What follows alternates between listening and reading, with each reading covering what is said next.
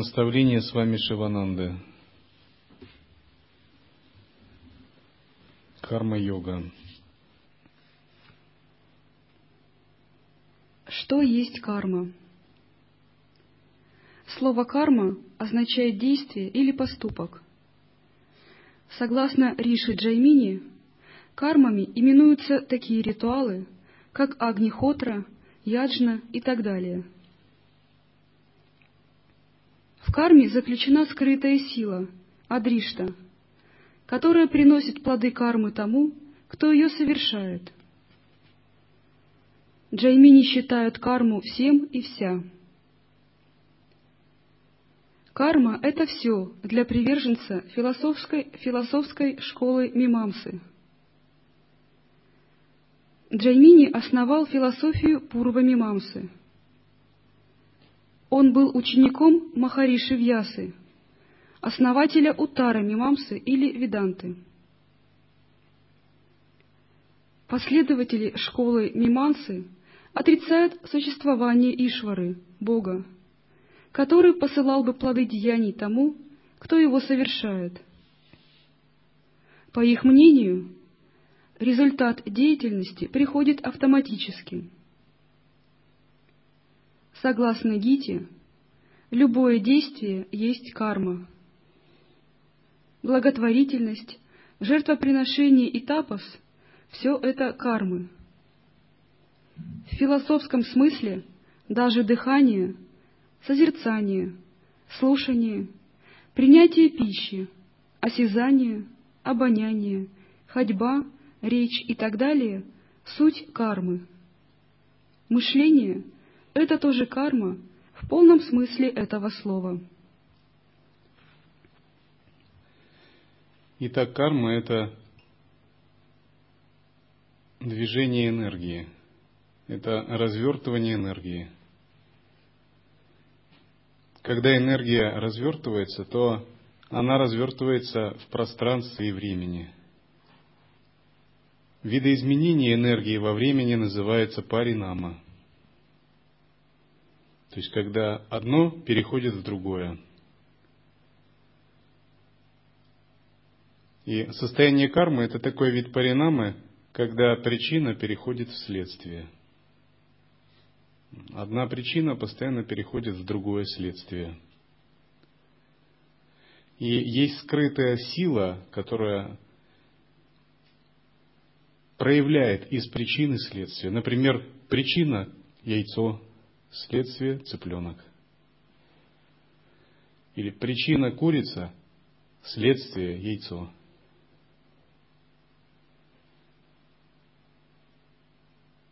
Причина Работа повара на кухне. Следствие – все монахи утром сыты. Причина – уч, учитель дает передачу. Следствие – ученик получает опыт. Мы живем в непрерывном причинно-следственном потоке, который разворачивается в пространстве и времени. И с этим потоком возможны правильные отношения или неправильные. Неправильно – это когда вы не понимаете, что вы живете в этом потоке, как бы его не замечаете. Но поток существует, он существует. Он все равно идет в своем направлении. Если вы не знаете об этом, то вы неправильно себя ведете. Например, этот поток может занести вас куда-либо, снести вообще, как сильное течение в реке. Правильное понимание – это когда вы можете плыть в нужном направлении, используя это течение. Или если вы плывете против течения, вы знаете, куда вы плывете. Большинство душ не осознают, что они находятся в этом потоке. У них есть такая иллюзия, будто они сами по себе. Но этот поток действует, и он сносит – и всех живых существ можно представить как маленькие щепки или пылинки в такой огромной реке. И этот поток течет в определенном направлении. Из прошлого в будущее. И происходит паринама. Грешники и святые, цари и преступники, кто бы ни был, они все в этом потоке находятся. И вот задача нашей жизни – это выйти из этого потока, как бы выйти из этой реки, из реки причин следствий и реки времени. И тот, кто знает, как это делать, его еще называют карма-йогом. То есть карма-йог – это тот, кто умело учится лавировать среди этих потоков, кого не захватывает процесс кармы. Карма-йога и созерцание в действии – это одно и то же – если проводить параллели с лая-йогой, то карма-йога – это принцип интеграции, принцип воплощенного воззрения в поведении, умение интегрироваться с ситуацией и поддерживать естественное осознавание. И вот когда мы успешно воплощаем воззрение в поведении, то говорят, что мы хорошие карма-йоги.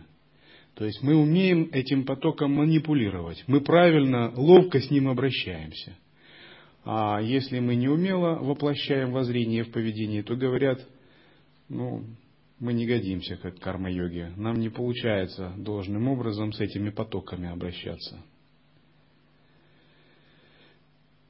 Итак, что такое карма-йога? В карма-йоге мы имеем дело с грубой материей. Вот. А, то есть мало иметь воззрение, надо это воззрение проявить в поведении, в жизни – то есть это созерцание, совмещенное с телом. В карма-йоге мы занимаемся самоосвобождением поведения, ситуаций. Интегрируемся с причинами и пытаемся получать нужные следствия, используя нашу медитацию и мудрость, полученную благодаря воззрению.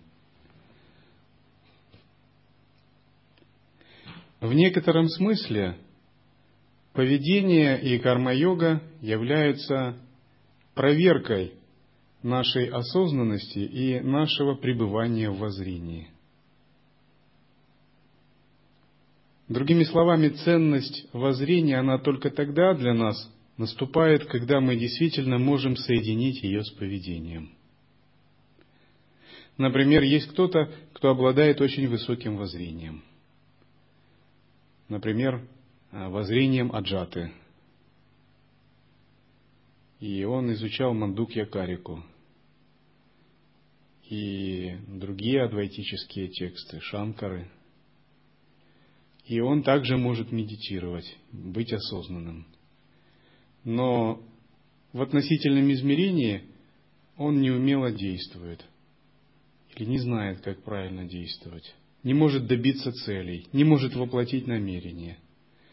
Это означает, что хоть он и хороший, может быть, медитатор или хороший философ, ему явно не хватает практики интеграции.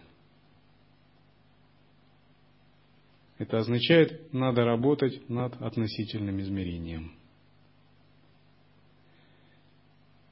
Итак, карма-йога – это проверка нашей способности быть в созерцании, в осознанности –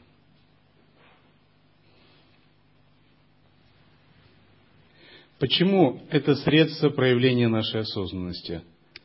Потому что воззрение само по себе, оно ведь не ради воззрения, и философия сама по себе не ради философии. И медитация, в конечном счете, не ради медитации, так? А воззрение, философия, медитация, они предназначены для чего-то. Ну, для освобождения, если говорить в общем. Но что такое освобождение? это реально значит изменить свою жизнь к лучшему, обрести настоящее счастье. И не только в состоянии отречения или отрешения, когда материя не действует, когда поступки не совершаются, но и в любом состоянии. В любом состоянии. То есть философия медитации и воззрений ценна в том смысле, когда мы можем привнести их в жизнь и нашу жизнь изменить к лучшему – Например, изменить состояние пран, каналов, изменить свою способность к проявлению, а в конечном счете даже весь мир превратить в мандалу чистого видения. Вот это тогда по-настоящему мы имеем глубокое воззрение, наша философия работает, когда грешная земля превратилась в небеса. И все ограничения исчезли, когда тело тоже преобразилось в радужное или иллюзорное, когда карма стала божественной игрой, лилой. И все это происходит именно во взаимодействии с законом кармы, с причинами следствия. То есть мы как бы свое воззрение через волю мы должны повлиять на карму, на причины следствия, усмирить их. Все эти неусмиренные энергии, которые день за днем нам бросают вызов, мы их должны усмирить, чтобы они очистились и предстали перед нами как божества и стали лилой, божественной игрой. Лила, в отличие от закона кармы, связана с нашим сознанием. То есть наше сознание всегда находится в центре лилы, являясь ее источником. Карма связана с грубой материей, и наше сознание не связано с ней, то есть она действует независимо от нашей воли. И вот процесс усмирения и освобождения, выхода из этой реки кармы, это преображение кармы в лилу, в божественную игру. И это осуществляется через воззрение, осознавание и чистое видение и привнесение его в поведение – Например, в относительном измерении мы все люди и занимаемся какими-то вещами.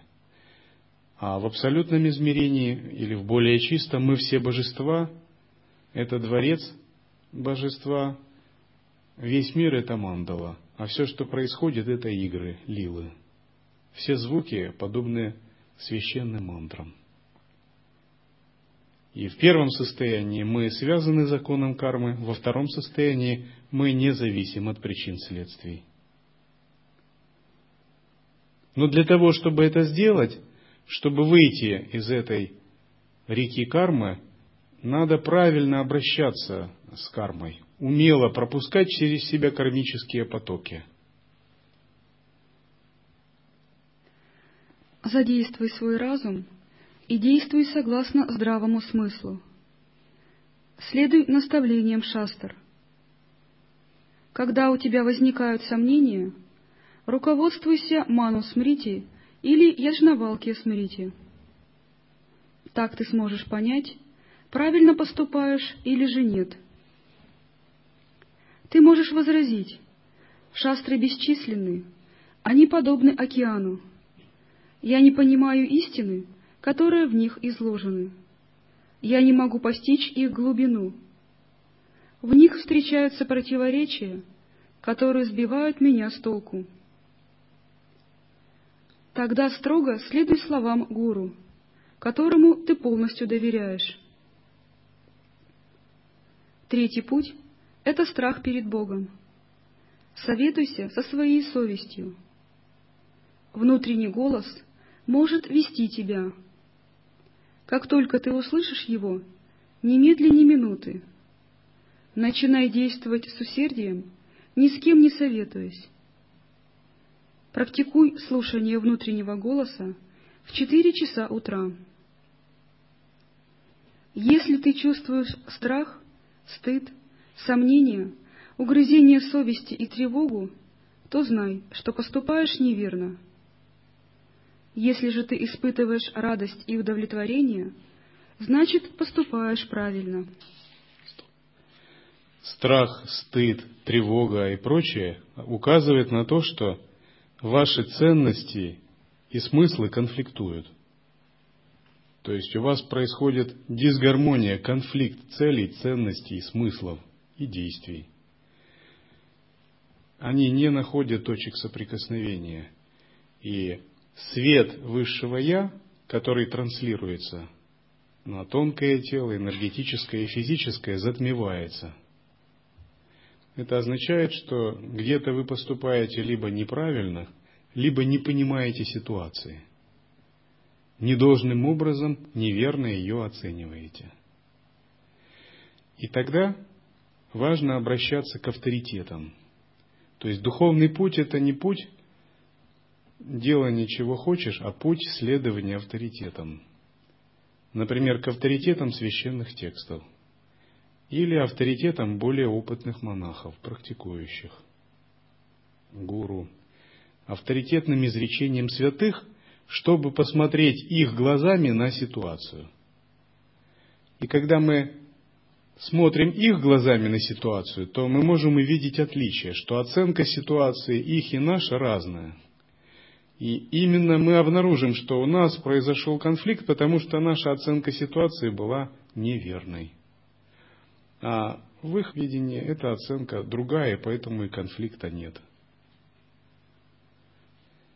Например, какая-либо ситуация, есть какой-либо человек, и мы с ним в каких-то отношениях. И у нас возникает конфликт. Ну, из-за того, что у нас эго, у него эго, обычное дело. Но это потому, что мы неверно оценили ситуацию – а если вы подойдете к гуру, он вам скажет, а представь, что это божество. И представь, что тебе надо получить его удовлетворение, сделав ему какие-то подношения. И сейчас это божество принимает такие подношения. Если ты сделаешь так и так, оно будет удовлетворено, и ситуация разгладится, и ты получишь его благословение. Это совершенно другая оценка, оценка из области чистого видения – и вы делаете так, и ситуация разглаживается. А если бы вы делали по-своему, она зашла в тупик.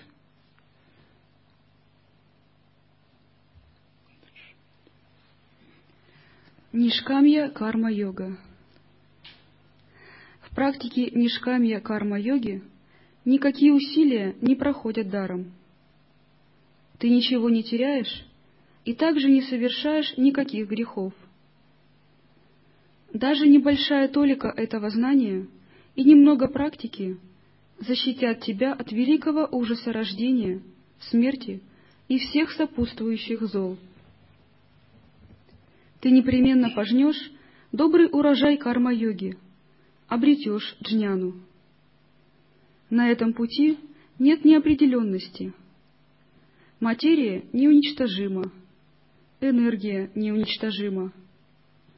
Даже небольшая практика в правильном умонастроении очистит твою читу, сознание. Сознание хранит самскары, отпечатки, различных деяний, которые тоже неуничтожимы.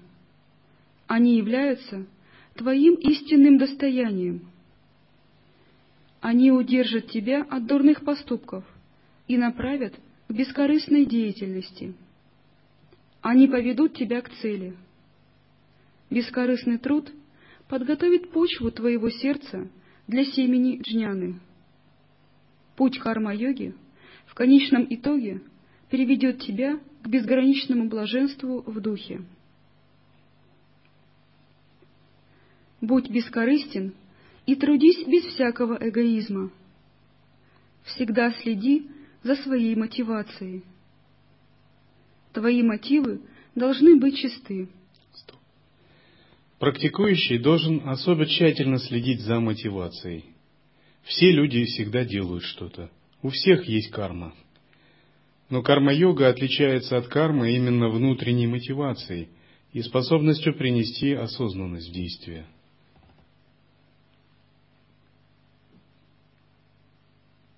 Если вы потратите некоторое время на зарождение правильной мотивации, это будет пронизывать все ваши действия –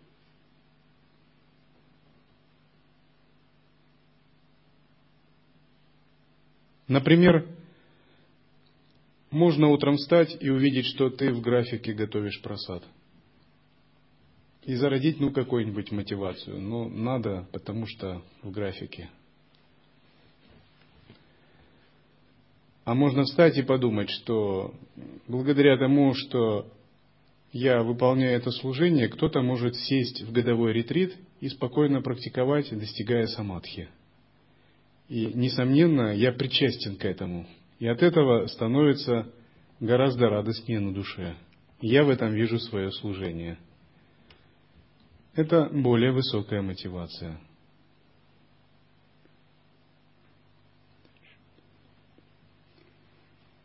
Плоды деятельности различаются в зависимости от мотивов –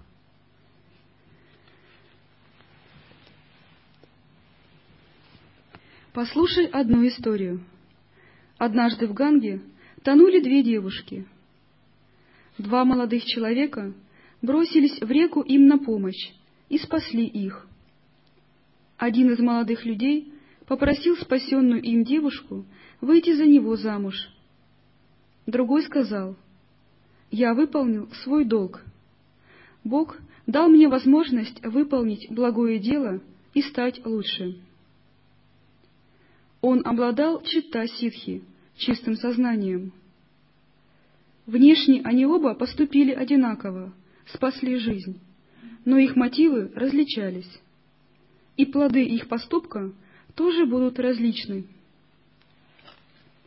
Никогда не заботься о плодах своих поступков, но в то же время не становись жертвой лени и бездействия. Задействуй всю свою энергию на служение человечеству и стране. Окунись с головой в бескорыстное служение. Трудись, не покладая рук. Даже во время работы будь подобен стенографисту, ведущему записи во время беседы, или музыканту, который отвечает тебе и в то же время перебирает струны своего инструмента, или же женщине, способной вязать и разговаривать одновременно. Ум девушки, несущий кувшин с водой на голове, сосредоточен на этом кувшине, даже когда она разговаривает или шутит со своими подругами. Ты научишься делать два дела одновременно. Физический труд станет автоматическим, механичным или инстинктивным. У тебя будет два ума. Одна часть ума будет занята работой, а другая поглощена служением, медитацией, джапой. Итак, идеал практики карма-йоги – иметь два ума – один ум, который занят повседневной деятельностью, второй, который занят медитацией, созерцанием и пребывает в воззрении. Сначала у вас один ум, человеческий, который занят только действиями. Когда вы упражняетесь в созерцании, у вас появляется два ума. Один что-либо делает, второй созерцает. Есть разделенность и некая конкуренция между этими двумя умами – один ум говорит, мне надо больше созерцать, мне надо больше поглощаться созерцанием. Второй говорит, мне надо больше делать, обращать внимание на внешнее. И как бы между этими двумя умами всегда есть борьба. Ум, который говорит, что надо больше созерцать, он имеет тенденцию к отстранению. Ум, который занят действиями, он имеет тенденцию к поглощенности действиями, к отвлечению. И один ум тянет в сторону отрешения, нигилизма и отрицания. Второй ум тянет в сторону отвлечения, поглощения деятельностью, выхода наружу. В конце концов, вам удается уравновесить эти два ума и объединить их, и они перестают конфликтовать. И тогда внутренний ум становится главным, внешний ум становится подчиненным. Внутренний ум выражает принцип воззрения и осознавания, внешний выражает принцип интеграции. И это теперь не два разных ума, а это один ум, который у вас есть.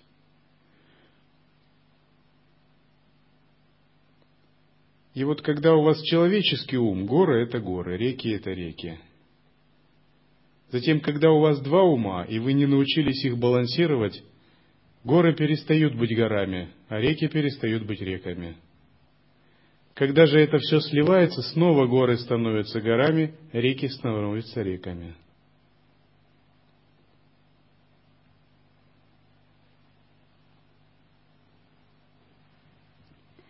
Есть люди, которые могут делать восемь дел одновременно – они играют в карты, делают ходы по шахматной доске, что-то диктуют, при этом ведут связанный разговор с четвертым и так далее.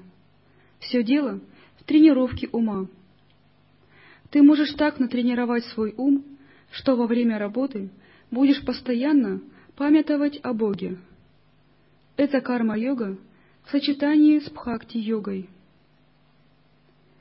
Хотя корова пасется на лугу вдалеке от своего теленка, все ее мысли сосредоточены на нем. Так же и ты сосредоточь свой ум на Боге, когда совершаешь джапу, а руки займи работой, которая есть лишь поклонение Господу. Отбрось все привязанности. Будь уравновешен в счастье и неудаче, при приобретении и потере, победе и поражении, наслаждении или боли. Тренируй и дисциплинируй свой ум с большим тщанием. Таков ключ к обители блаженства. В этом секрет карма-йоги. В этом секрет успеха в йоге. Вот еще один интересный пример.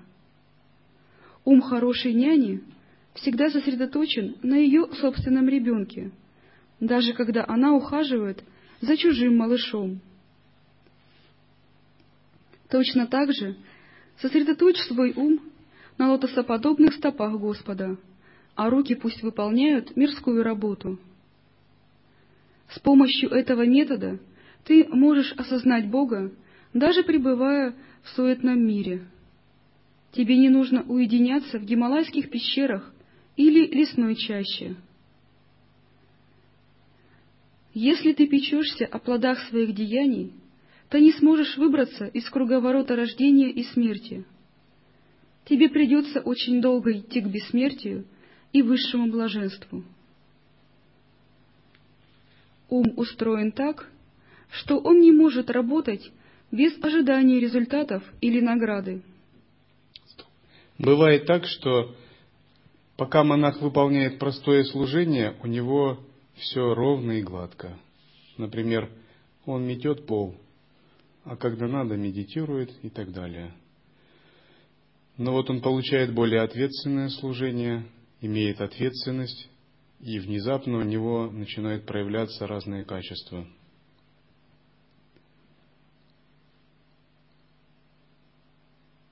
И вместо того, чтобы продолжать оставаться пустыми, смиренными, вовремя все отпускать, он иногда может входить в разные такие лилы. Дебаты за приоритет служения. Желание каких-то приоритетов своему служению. Цепляние за результат. И это его начинает беспокоить, так что он не может это отпустить, даже когда садится в ретрит. У него возникают странные отношения с другими. Это потому что веник стал более сложным. Просто веник стал более сложным, но он уже начал этому придавать много значения. И вот он уже э, готов зародить даже нечистое видение, чтобы добиться каких-то плодов результата. И если это происходит, это такие опасные знаки. Здесь надо проще подумать, что это все продолжение игры. Я тот же монах, просто веник стал более сложным. И мне также нужно научиться отпускать все плоды своего труда – мне не нужно цепляться ни за что. Мне просто все нужно э, жертвовать.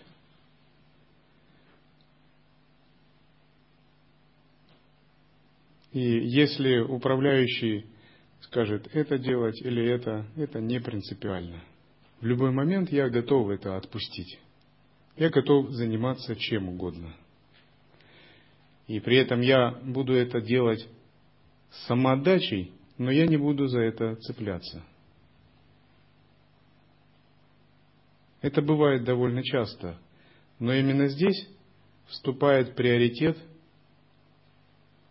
наших этических принципов. Мы говорим, самое главное это принципы монашества, принципы этики, а то, что ты делаешь, это не так важно. Если ты сохраняешь пхаву, этику, самаю, то есть монашеский подход, то ты все правильно делаешь. Но если ты это не сохраняешь, дух монашества, в погоне за результатом, то ты ошибаешься. То есть никогда не жертвуйте принципами монашества ради результата. Потому что проигнорировав принципы монашества ради результата, в конце концов вы потеряете результат. И уже не будет ни результата, ни принципов монашества или самая, не будет ничего.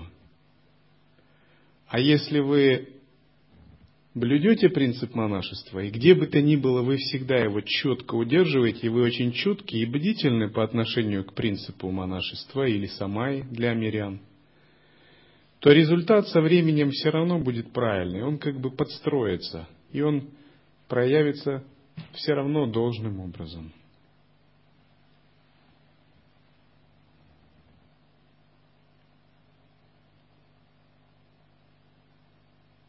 Никогда не заигрывайтесь. То есть, если наше служение – это игра, то задача никогда им не заигрываться.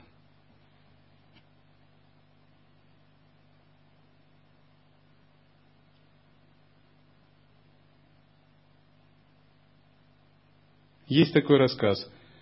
Один йог спас э, небольшую лягушку. Лягушка была маленькой и такой жалкой, и йогу стало жалко эту лягушку. Своей духовной силой он, сконцентрировавшись, превратил этого йога в львенка. И этот львенок начал расти. И затем он вырос и стал большим, огромным львом. Йог его кормил, и он жил с ним. И однажды этот лев как бы увидел, что у йога потекла небольшая кровь.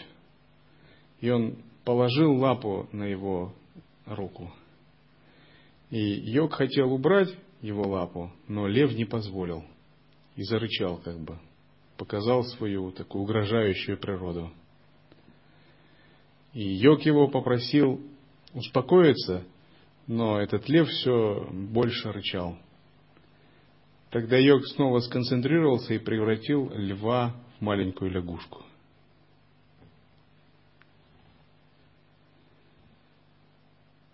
Если вы служите Дхарме, с помощью трех сокровищ вы можете стать огромным львом.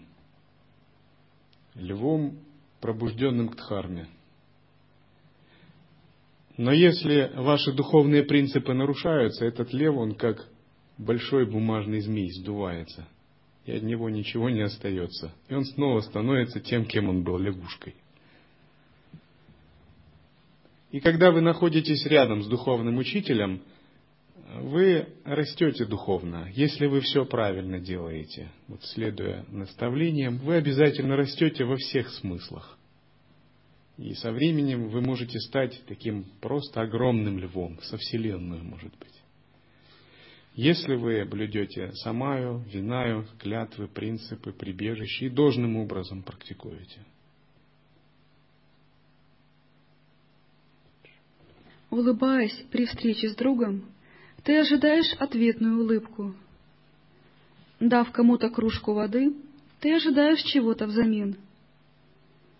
Приветствуя на улице своего знакомого, ты ожидаешь, что и он поприветствует тебя. Такова природа людей с мирским складом ума. Чтобы научить свой ум действовать без личной заинтересованности, тебе придется методично дрессировать его. Тебе придется терпеливо и настойчиво дисциплинировать себя. Мирские люди не могут понять идею служения в духе нишкамия, бескорыстных желаний, поскольку их умы наполнены нечистотами. Придется дисциплинировать себя. Жизнь в монашестве в монастыре и сама практика йоги – это всегда тапас, аскеза. Каждый день вы приходите в одно и то же место и занимаетесь одним и тем же делом – дхармой и практикой. А в это время другие люди смотрят телевизор, у них рядом пиво. А третьи люди находятся в ресторанах. А четвертые люди развлекаются где-то. А пятые люди общаются с родными и близкими. А у вас всего этого нет? Вы занимаетесь одним и тем же, дхармой. Также каждое утро вы встаете и выполняете практику. То есть в практике монашества надо привыкнуть делать много того, чего не хочется, а того, чего надо. Но когда так происходит годами, ваша воля необычайно развивается. И вы становитесь настоящим садху, тапасви, йогом-аскетом. И чем сильнее ваша воля, тем больше вы можете делать в духовном смысле. Поэтому эти усилия не проходят даром.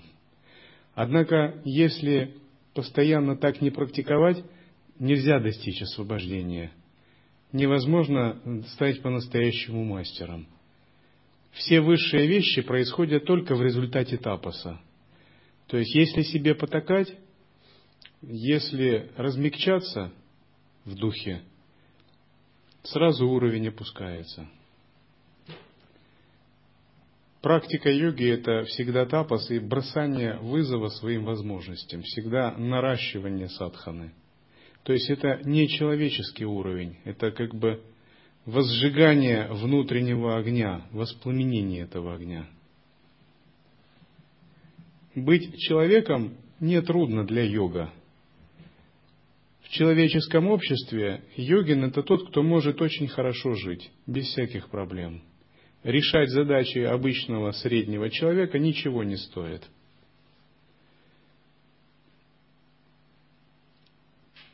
Но обычному человеку быть йогом очень сложно. Он не сможет стать йогом, пока не закалит свою железную волю и не усмирит эго. Обычный человек тоже решает задачи карма-йоги. Как обеспечить свою семью, купить жилье, карьерный рост, строить отношения с родственниками, друзьями и начальством на работе. Но эти задачи, они не очень большие. Как добиваться успеха? И вершиной многих людей является добиваться успеха. Например, получить много денег, стать известным, влиятельным человеком. Если йог обладает качествами, всего этого в миру он может достичь без проблем – а если не может, значит у него мало заслуг, и он плохо практиковал. По идее, он без проблем все эти задачи может решить. Совсем это не сложно. Но духовная практика требует от него большего. Это ежедневный тапос и самодисциплина. Например, если вы посидели два часа, и вам уже трудно, и вы отвлекаетесь, и вас тянет сон, и ваш ум не в состоянии концентрироваться, это значит, у вас еще слабое качество йоги. Вот вы станете истинными йогами, йогами, когда лекция по философии Гаудапады будет идти 8 часов, вы не потеряете нить повествования, смысла и будете удерживать концентрацию. И она вас будет вдохновлять в начале и в конце. Вот так. Это значит, у вас есть качество йогов. И чтобы достичь такого состояния, нужно непрерывно тренировать себя, нужно бороться за это, бросать себе вызовы и постоянно побеждать. А почему вначале это невозможно? Много мирских желаний, узкие каналы и забитые каналы, много ограничений, омрачений и старой информации, слабая воля, очень слабая воля, никуда не годится – Например, если воля слабая, то двухнедельный ретрит – это подвиг. А что такое двухнедельный ретрит? Да это детский сад. Так? Годовой ретрит, ну это так, нормально. Если воля сильная, годовой ретрит – это не проблема вообще.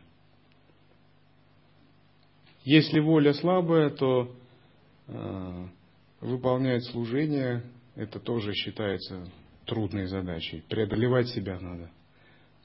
Но на самом деле ничего здесь нет такого трудного. Вопрос в воле. Если воля слабая, отрешение – это подвиг. Думаешь, я отрекся от пепсиколы, месяц не пью. Я две недели соблюдаю брамачарию и не ем мясо.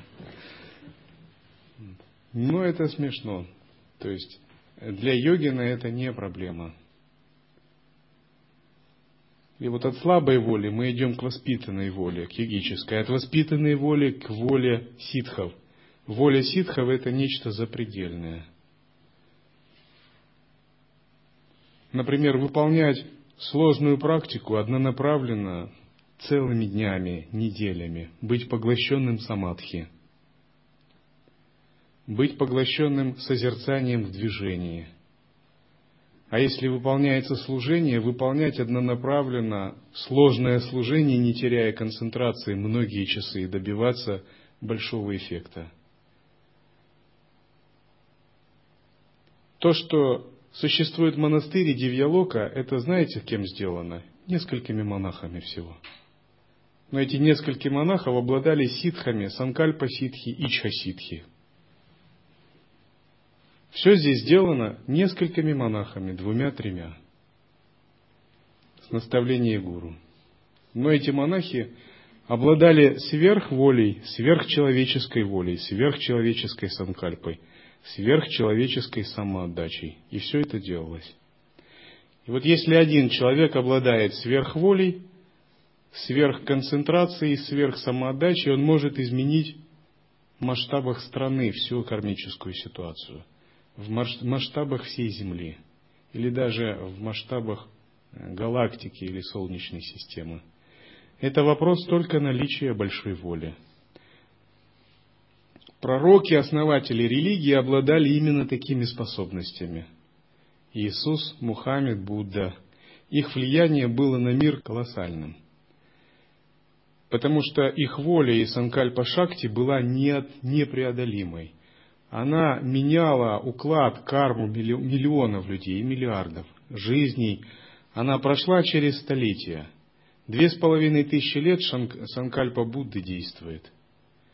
Тысячи лет, а санкальпа Шанкары до сих пор действует. Это святые э, ситхи, обладающие Ичха-шакти и санкальпа-ситхи. Все это результат самодисциплины монашеской практики.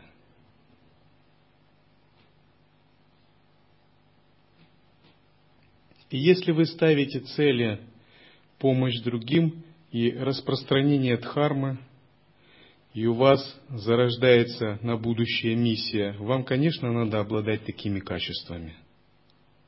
Потому что не обладая такими качествами, невозможно помогать другим – силы сознания не будет достаточно. Я хотел бы, чтобы у меня были такие ученики, которые обладали такой силой сознания и через некоторое время могли бы помогать другим. И нести свет Дхармы в другие города, страны, измерения, локи, миры –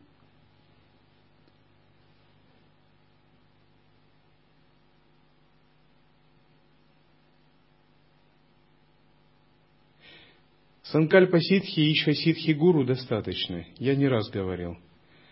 Если бы обстановка в мире не препятствовала распространению дхармы, я говорил так, уже полмира были бы монахами, остальные практикующими мирянами. Если бы не было ограничений на распространение дхармы в этом мире. То есть я как духовный учитель представляю, как это можно делать. И как бы собственной воли и концентрации мне бы хватило – Единственное, что мир не таков, как много тысяч лет назад. И такие методы распространения дхармы, как во времена Будды или Иисуса, они сейчас не работают. Дхарма не может так распространяться. Поэтому мы ищем другие способы распространения дхармы и помощи другим.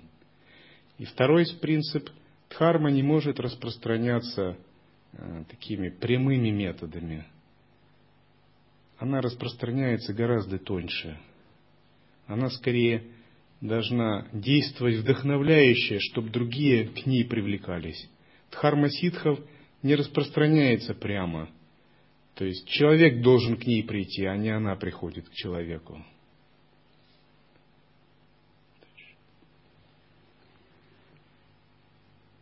Просто займись служением на какое-то время. Тогда ты сможешь прочувствовать дух нишками карма-йоги. Поначалу все твои действия могут быть корыстными, но если хорошенько потрудиться в течение нескольких лет, 5% действий станут бескорыстными. Анализируй свои мотивы, очищай их и прикладывай большие усилия в этом направлении. Спустя годы непрестанной борьбы половина твоих поступков станут нишками. И однажды наступит тот светлый час, когда твои действия окажутся бескорыстны на все сто процентов. Ты превратишься в совершенного карма-йога, наподобие Раджи Джанаки. Такое событие не за горами, если ты ежедневно помнишь об этом идеале и горячо стремишься к нему, если ты искренен и серьезен в своих намерениях. Когда ты трудишься, не желая плодов своего труда, трудишься для Бога, считаешь труд поклонением или пуджей и посвящаешь все свои действия Богу, твой ум обретает чистоту, наполняется сатвой. Каждое мгновение своей жизни чувствуй и думай, что дышишь, живешь и трудишься только для Бога, и что без Него жизнь совершенно бессмысленно. Когда за работой ты забываешь о нем хотя бы на долю секунды, испытывай боль разлуки.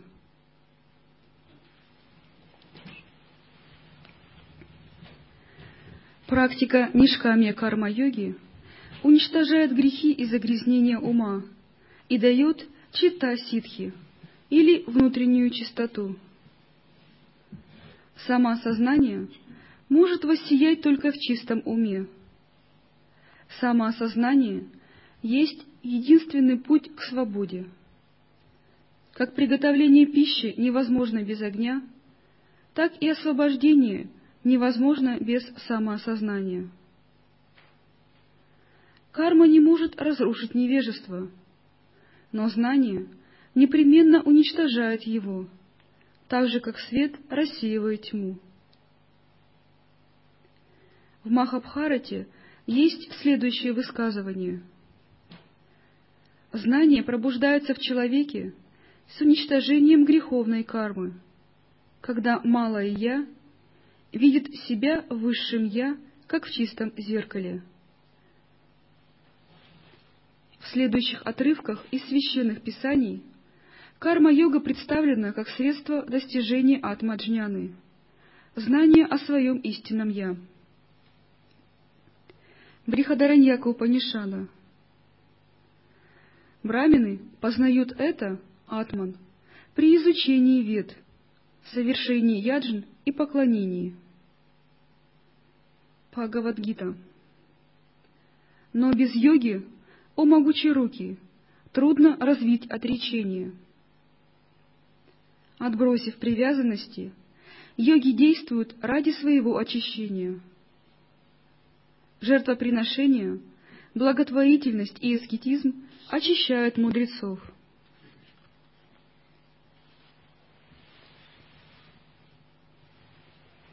Качество карма-йога Карма-йог должен быть полностью свободен от вожделения, алчности, гнева и эгоизма.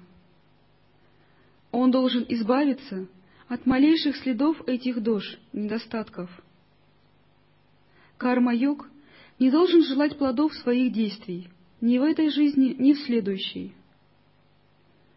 Он не должен ожидать славы и почета, похвалы и признания, одобрения, восхищения и благодарности. Он должен обладать безупречным характером и постепенно развивать в себе эти качества.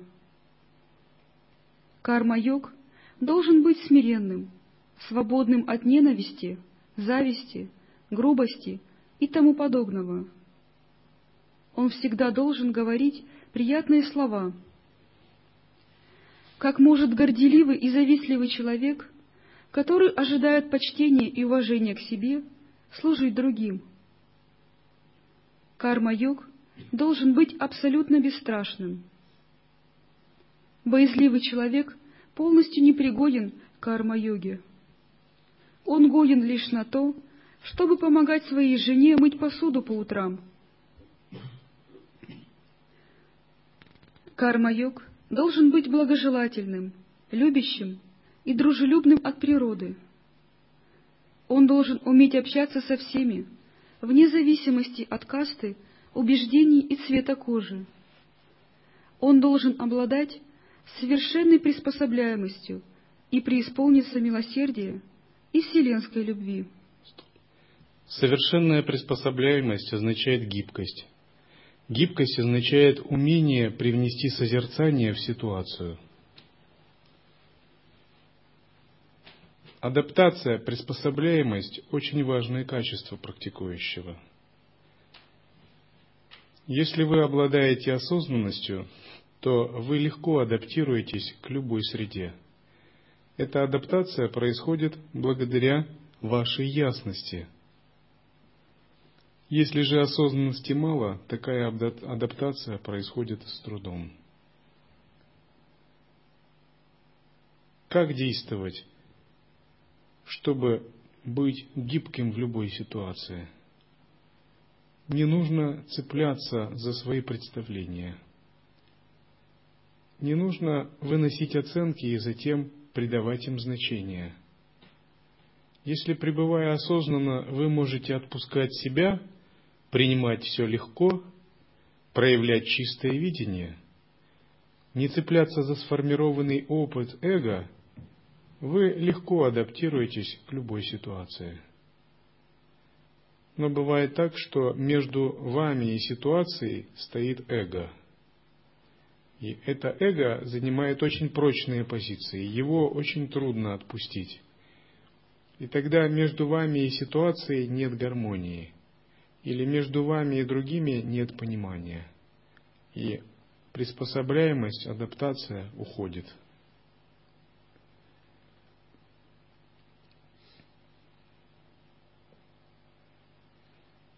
Ситхи чувствовали себя очень счастливыми в горах, в джунглях и во дворцах.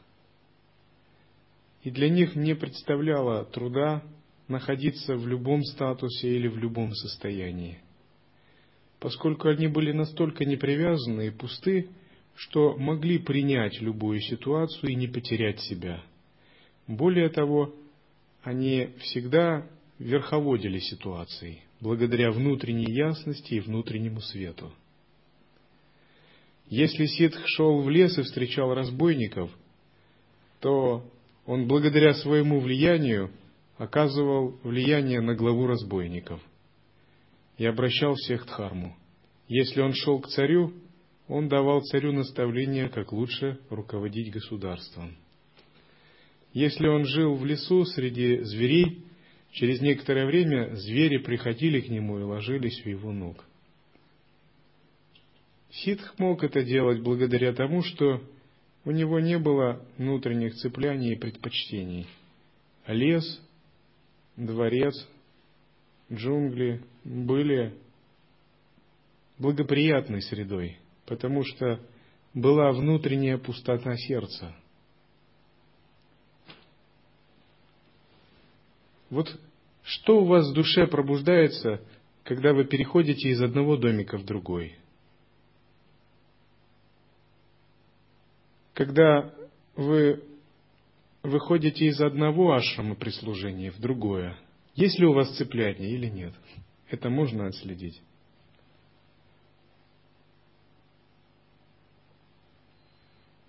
И вот тот, кто обладает пустотой сердца, у него никаких нет проблем – он адаптивен, он приспособлен.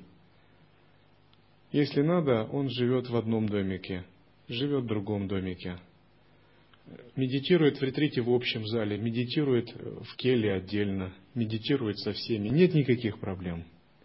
Но если у вас возникают трудности, о, я не могу медитировать со всеми, мне срочно нужна отдельная келья.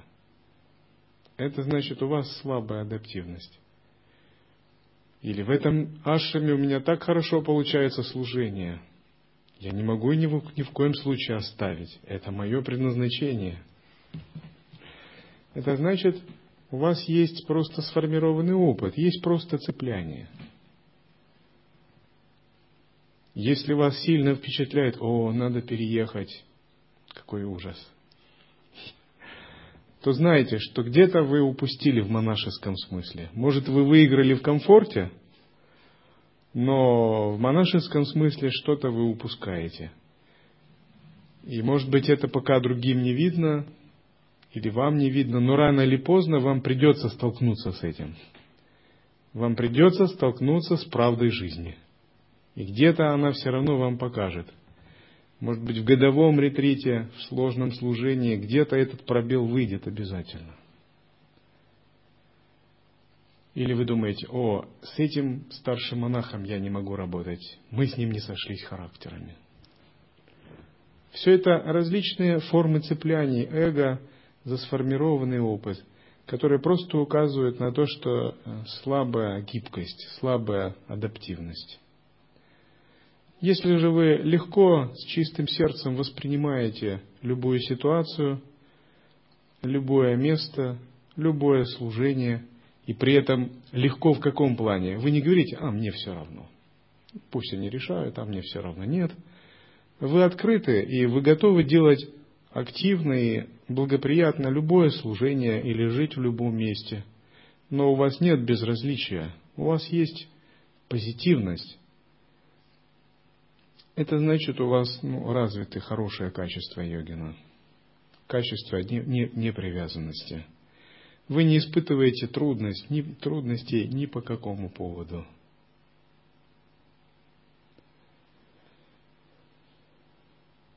Это значит, вы обладаете большой силой и можете помогать другим. Потому что если ты пустой и адаптивен, то ты можешь срезонировать с любым человеком, с любой ситуацией, и эту пустоту передавать другим, и через это устранять проблемы других. Как правило, чтобы помогать другим, надо прежде всего помочь себе. Помочь себе означает реализовать внутреннюю пустоту. И тот, кто пуст, он без труда может помогать другим открывать пустоту внутри других. Кто не пуст, он не сможет интегрироваться с проблемами других. Как он может помочь открыть пустоту другим, если у него своей пустоты нет или мало? И если кто-то другой придет к нему с проблемой, он скажет, извини, у меня своей пустоты мало. Еще твои проблемы, твоя карма, мне это много будет. Я не могу тебе ничем помочь. Но когда у вас много внутренней пустоты, вы эту пустоту можете дарить другим, и другие получают от этого пользу. Это значит, вы усмирили свой ум благодаря отсечению эгоизма и цепляний. И вот те, кто берут ответственность, кто помогает другим, это зрелые люди. Это те, которые достаточно уже немного воспитали себя, которые обладают этой внутренней пустотностью.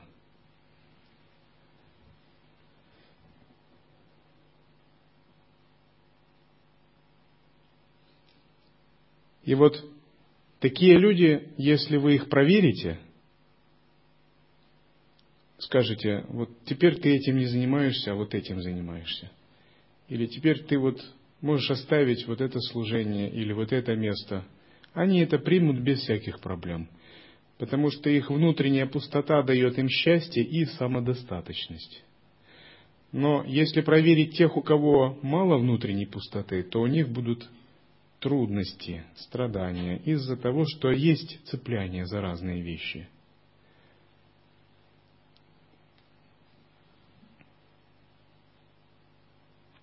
Был один учитель, который больше трех дней нигде не задерживался. Его ученики только приходили, разбивали шатры, устраивали кухню, только определяли место, где будет для костра, место для ночлега. Три дня они сидели, он читал лекции, давал передачи. Ученики только расположились, он говорил, так, теперь сворачиваемся, все, палатки собираем, коней и в другое место. И это было вообще его стилем жизни. Ученики так годами жили. И кто-то мог так с ним жить, а кто-то некоторое время, а затем не мог так жить. Он это делал для того, чтобы не было привязанности и не было цепляний.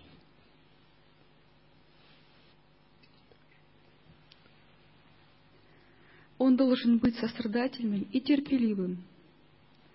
Он должен уметь приспосабливаться к привычкам и манерам окружающих. У него должно быть открытое для всех сердце. У него должен быть холодный и уравновешенный ум. Он также должен сохранять самообладание. Человек, который легко раздражается и обижается по пустякам, совершенно непригоден к карма-йоге. Он должен одинаково относиться ко всем и радоваться счастью других. Если кто-либо обижается, значит он, как йог, еще не созрел. Или если ему трудно находить общий язык с другими людьми. Например, такой человек общается, но не желает другого слушать. Он говорит, ты подожди свое мнение, у меня свое. И нет, ты послушай, и снова. Таким человеком просто невозможно вести диалог. Он любит слушать только самого себя. Это просто монолог, театр одного актера. И тогда такой человек, конечно, он может выслушать, но он подумает, нет, я с таким не хочу иметь дело. Этот человек не хочет меня слушать, он хочет только самого себя слушать. Это ситуация, когда нет приспособляемости. Все это воспитывается практикой нишкама карма-йоги, практикой отсечения привязанностей к плодам своего труда. И напротив, тот, кто обладает внутренней пустотой, он желает слушать другого и может это делать, потому что ему нет нужды как-то выплескивать свои внутренние данные. Он искренне может помогать другим, потому что он заинтересован в том, чтобы слушать других. Часто, когда мы не слышим других и не учитываем мнение других, это потому что мы очень сильно переполнены собственными данными. И наши данные нам кажутся очень важными. Но как только вы обнаруживаете их пустотность, вы можете слушать других, находить с ними общий язык. Ваше общение становится всегда гармоничным.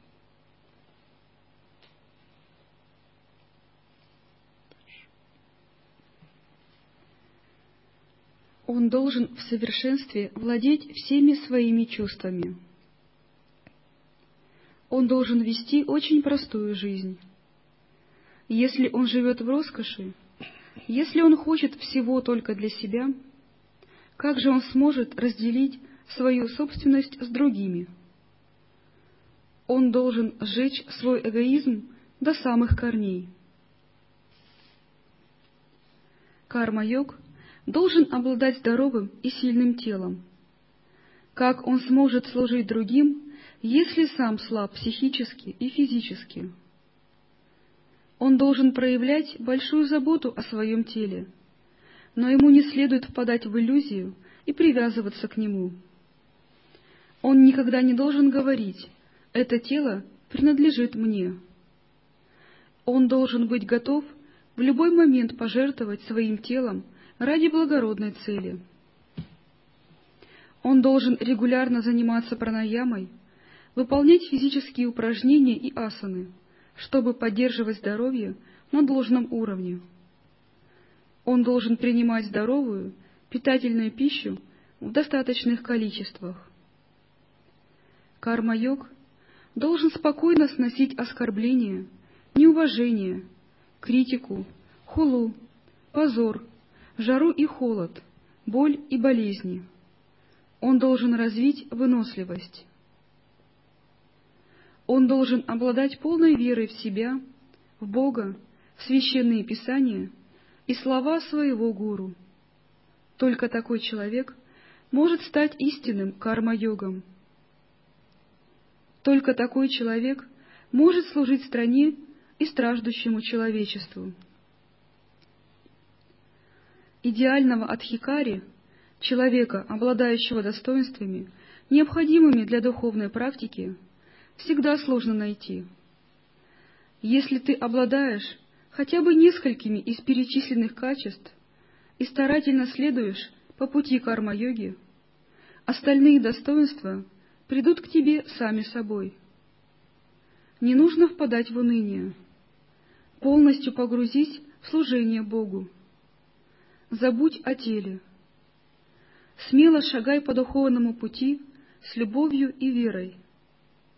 Дай торжественный обет. Отныне я буду истинным карма-йогом. Добродетели сами найдут тебя. Приступи к делу прямо сейчас, немедля ни секунды. Стань идеальным карма-йогом, таким, как Джанака или Будда.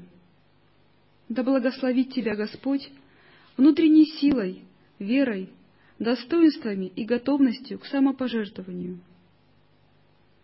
Начинай трудиться, даже если у тебя небольшой начальный капитал любви, милосердия и сострадания. Вступи на путь прямо сейчас. Ты будешь получать помощь от владык этого пути. Незримая помощь надхов, вечно совершенных душ, Амара Пурушей, бессмертных святых и твоих сподвижников будет давать тебе силы двигаться вперед. Спустя некоторое время ты станешь замечательным карма-йогом. Бесстрашие, смирение и все другие добродетели придут к тебе без лишних усилий с твоей стороны.